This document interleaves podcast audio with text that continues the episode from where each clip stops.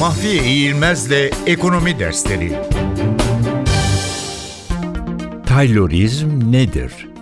İşçi emeğinden mümkün olduğu kadar fazla yararlanmayı hedef tutmuş bir üretim yöntemidir.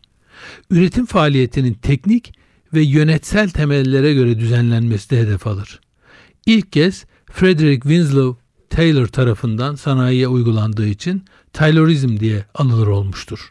Bu yöntemde yapılacak işin bütün ayrıntıları en ince noktasına kadar saptanarak işçinin neyi nasıl yapacağı belirlenmekte, böylece işçinin adeta bir makina gibi çalışması hedeflenmektedir. Taylorizmin sanayinin gelişmesine önemli katkısı olmuştur. Yöntem iş verimini ciddi biçimde artırmıştır. Taylorizm uygulaması sayesinde şirketlerin kazançları yükselmiş ve işçi ücretleri de artmıştır.